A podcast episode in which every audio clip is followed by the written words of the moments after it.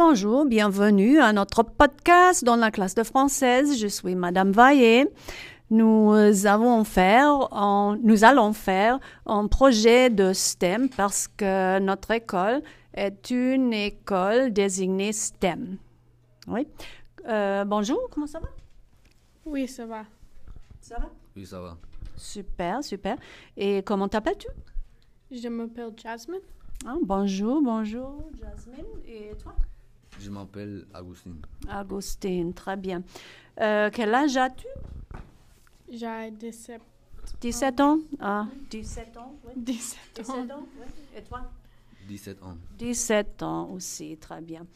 Um, so we're doing a little STEM project and we're doing a podcast about the difference between schools in France and the United States. And maybe we'll even talk about Mexico because we have a expert about Mexico. Um, so what was your uh, group's topic? Graduation requirements. Uh, graduation requirements. Okay, good. So, can you tell me about what's required for graduation in the United States? Honestly, there's not like specifically being graduated or not. Like, how many credits do you need right now in the state of Tennessee? Um, it's somewhere in the 20s. I'm not ex- sure. I'm not sure exactly. But Are you a senior? yes. Okay. But you have plenty of credits. Yes. Um, in French schools, um, you don't have as much of an option. Like in the States, it's kind of based on person to person. You get to pick like a focus and different classes. But in schools in France, everyone's classes are the same. In f- So, do all the students take the take the same foreign language, for example? um, not necessarily, but I also know that different schools offer different things. Um, school is only required in France until you're 16 years old, and the only reason people would continue going to school after that is if they plan on taking a test called the BAC, so that they can further their education. So, what is the BAC? Um, it's an exam for anyone who wants to go further into education. Um, it's essentially whether you graduate or not. Okay. So, um, Augustine, what would be a test that American students have to take in order to graduate? The ACT. The ACT, right? So, would you say the ACT sounds harder or the BAC? The BAC, for sure. Yeah, so the French people pride themselves in uh, how difficult the BAC is. So, um, Augustine, did you think the ACT was difficult? No, it was very easy for me. Really? Oh, that's good. Okay, that's that's good. How do you feel about the ACT? Um, I feel pretty good about the ACT, um, and I definitely think that the BAC is more difficult because you have to pass that exam to graduate, while in the States you don't have to quote unquote pass it, you just have to take it. Well, in the state of Tennessee, I don't know about other states, but in Tennessee you have to take it, but you can make whatever score, right? Yeah. Yeah. Okay. All right. What else were you going to tell us? I think that's about it. That's about it. Okay, so Agustin, um, can you tell us a little bit about schools in Mexico? Do most people seem to graduate from high school? Not as much as America. Yeah.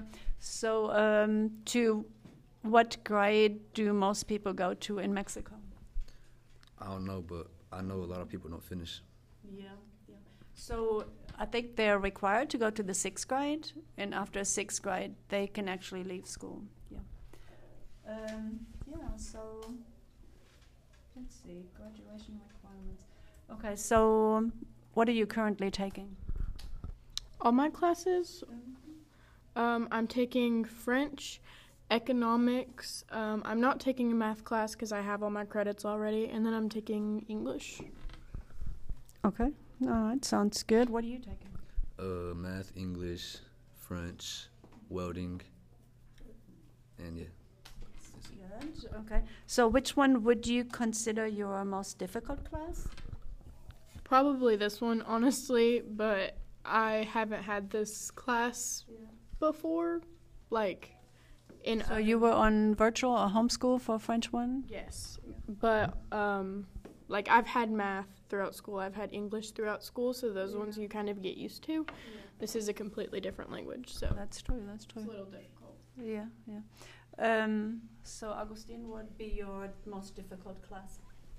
My French class. French? Really? I thought you thought it was easy. Not anymore. Okay. Yeah, it gets a lot harder after time goes by, right? Well, that's very interesting. So, um, I guess we are fortunate we don't have to take a BAC here. How do you think that would go over here if all of a sudden they demanded everybody to pass a test or they just wouldn't graduate? Not very well at all. Um, I feel like the s- schools in the states kind of baby their students through. Um, I did actually read that in French schools it is very uncommon for kids to ask for help or to have a relationship that's not formal with a teacher. And that is an excellent point that you're bringing up. So, a lot of times in our class, for example, we talk about what people do in their free time, and the teacher would share what she would do in her free time. In a French class, you wouldn't do any of that sort. You just stick to your subject at all times, and you never ask the students any personal questions, nor would the students ask a teacher a personal question. Yeah, yeah, that would not be done. Yeah. All right. Well, thank you so much for talking to me about uh, schools. So, merci pour votre interview. C'était super intéressant. À la prochaine. Salut, merci. Salut, merci. Bonjour, bienvenue à notre podcast dans la classe de française. Je suis Madame Vaillet et nous allons faire un podcast sur l'éducation dans la France et les États-Unis. C'est notre projet de STEM à Sequoia. So we're going to do a little podcast about the difference between schools in France and the United States. So what was your group's topic? Our group was foreign language requirements. Okay, so um, what are the requirements uh, at this school?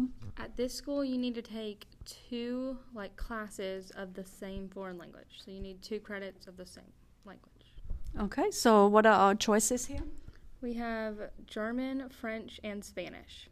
Okay, great. All right, so can you tell us a little bit about France? So in France, they usually start learning their foreign language in primary school from the ages of six to nine. And then in middle school or high school, they usually start a second foreign language. So by the time they graduate, they're pretty fluent in about three languages. Hmm, that sounds really good. Okay, so we only take two years total in all our years of education. So, yeah, so definitely one would think they can speak their languages a lot better than we can. Yeah, of course, it's different in different schools. So, for example, if you went to school in Knoxville, you would have a lot more opportunities. But we're in a small county, so we only have two years. All right, go ahead. Yep. So the foreign language like enrollment is a lot larger. So in there's 92% of European students enrolled in a foreign language, and then whereas in America only about 20% of ages K through 12 are enrolled in a foreign language. So mm. That's kind of incredible. Just think you're one of the twenty percent. That's that's pretty good. Even though it's only two years, still, yeah, it's pretty good. Okay, so theirs is ninety four percent, ninety two percent. Okay, all right. Go ahead. And the reason that is is because in the European countries, foreign language requirements are nation mandated, so every kid in the nation has to do the same thing. Whereas in the United States, our requirements are usually set by the state, but even sometimes the districts have different, so mm. not everybody gets a foreign language. Yeah. So in France, they have a national education system, whereas in the United States, uh, we have it goes by states. So there are state requirements rather than national requirements, which is why they take the national exam at the end of school, the BAC. Yeah, and we don't have that. Okay.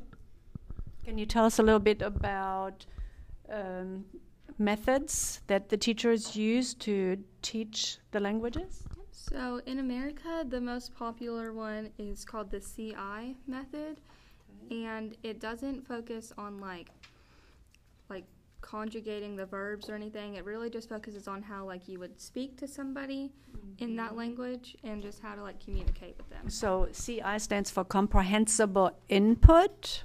So what does this mean? It just means that you can like read and understand the language and like being able to talk back to them so that they understand you. So, for example, in French class, we use a program called the Voces program, and so it's based on little stories and long stories. And so, would you consider these stories to be comprehensible? Yes, I think as much as like we go through them that I'm recognizing a lot of the words and can pretty mm. much read a whole story in French and understand it. So, in France, what would they use for teaching methods? So it says that they use the intercultural ver- approach. So a lot of classes in France is pretty much just a teacher up there teaching, but this class is a little bit more involved and they teach about like the culture and then how to speak your language and pronunciation and all that kind of stuff. Okay, that sounds good. All right, is there anything else you would like to add? Uh, no, that's it. Ok, all right. Euh, C'était très intéressant. Merci pour ton interview. À la prochaine. Salut, merci. Bonjour, bienvenue à notre podcast dans la classe de française. Je suis Madame Vaillet et nous allons faire un podcast sur les écoles en France et les États-Unis. So this is a STEM project that we're going to do with our French class.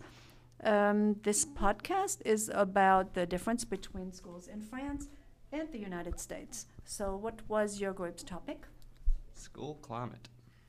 Okay, school climate. So, how would you consider the school climate to be around here? So we started researching, and in the U.S., we found that 83% of teens found that school was stressful. Okay. Yeah, school is pretty stressful around here. So, what would be some of the causes of school stress? Probably mainly, obviously, the worry about school threats Okay. because we have way too many of those. Mm-hmm. And then just, So, uh, is that kind of thing on our minds all the time? I'd say for the most part it is. yeah, especially whenever something is talked about on the news, it Right. reminds you of it, And which it is don't help almost that our every day. parents are always worrying about our safety and everything else. Oh, yeah, definitely. So we compared that to France, and they've actually only had two school shootings since 2009. That's incredible. So, yeah, they don't have to worry about that kind of thing, at least. We so. had multiple school threats, not shootings or anything like that, within one year. So Yeah, that is Mm. true. one semester actually. Yeah. Yeah, it, it can get super stressful at school, you know, for students and teachers. Yeah. So, what else can you tell us? Well, over there, they the students are just a lot better at getting along than we are. Oh, they are? Yeah. Here, like a big thing is like politics. Mm-hmm. We, as students, a lot of us care a lot about it. Mm-hmm. Some of us don't, but like a single political statement can like separate a class. Mm-hmm. But over there, they just don't You're really. talking about ac- actual politics. Yes. Or really just any argument. Well, yeah. You say one thing, and another person won't like it, and it's going to segregate the class. Mhm. No matter what side says it.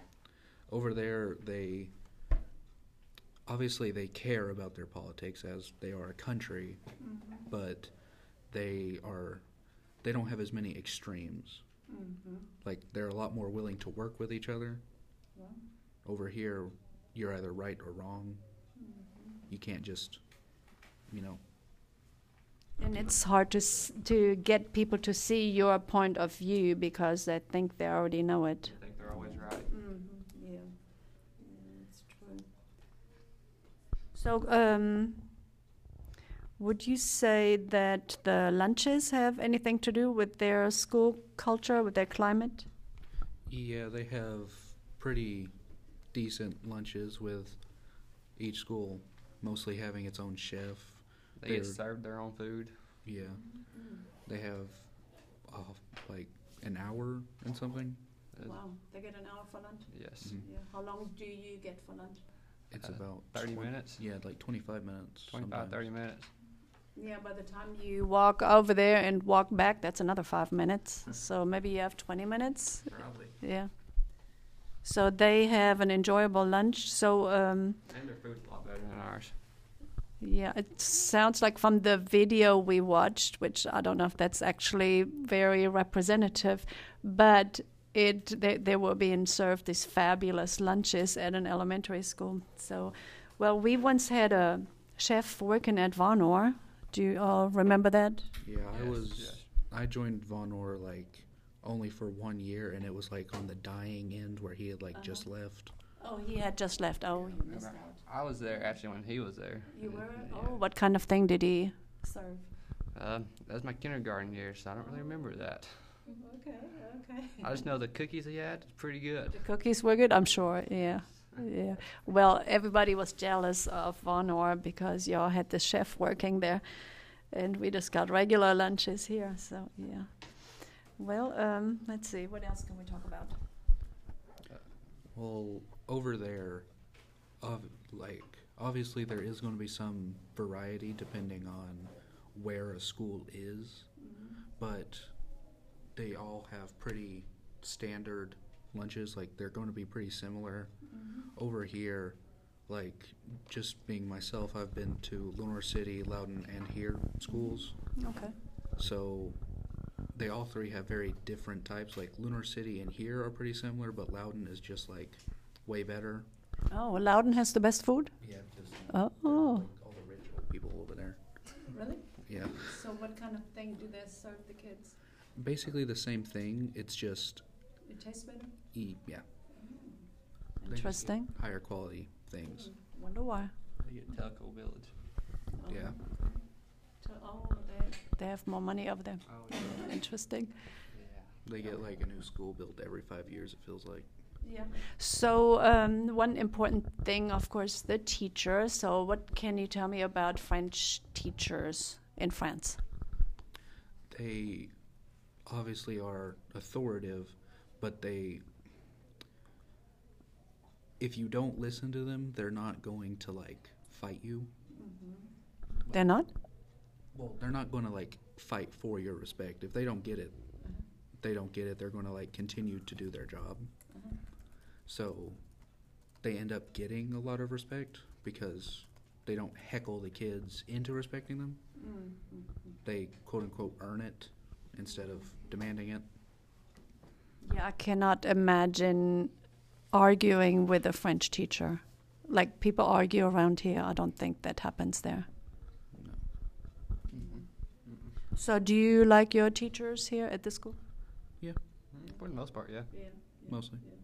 So, one thing also about French teachers in France, they don't talk about personal matters. Like they don't bring up their home life or yeah, or l- allow the students, for that matter, to discuss their home life. They're always on target, talking only about their subject matter, right? So. In most subjects, they would just be lecturing, and the students would be doing what? Taking notes. Yeah, taking notes. So do you have any classes where you just take notes? You don't really talk to the teacher? Not Yeah, I do. really. I got an economics class, and all we're doing there is take notes. Take notes, okay. Like I would see something like hap- like that happening maybe in history. Have you had a history teacher who had Uh, you take a lot of notes? sophomore and freshman year, yeah, but this year, mm, Not this year. Not No. this year, no. Yeah. Okay. All right. Well, very interesting. So, do you think we covered all your research? I believe so. uh, mainly Okay. If there's anything else you'd like to add? they are pretty relaxed again with you know their political things, so they allow the speech a lot more. Like here, if you say something political, a teacher would most likely get on to you. There, if you say it, Well, that's because they don't want a yelling match to break out in the classroom. Mm, Yeah, yeah, yeah, yeah. yeah. Oh, there's one more thing I wanted to ask you about substitutes. So in America, we have substitutes when the teacher is not here. How's that in France? Um, from what little we got on that, they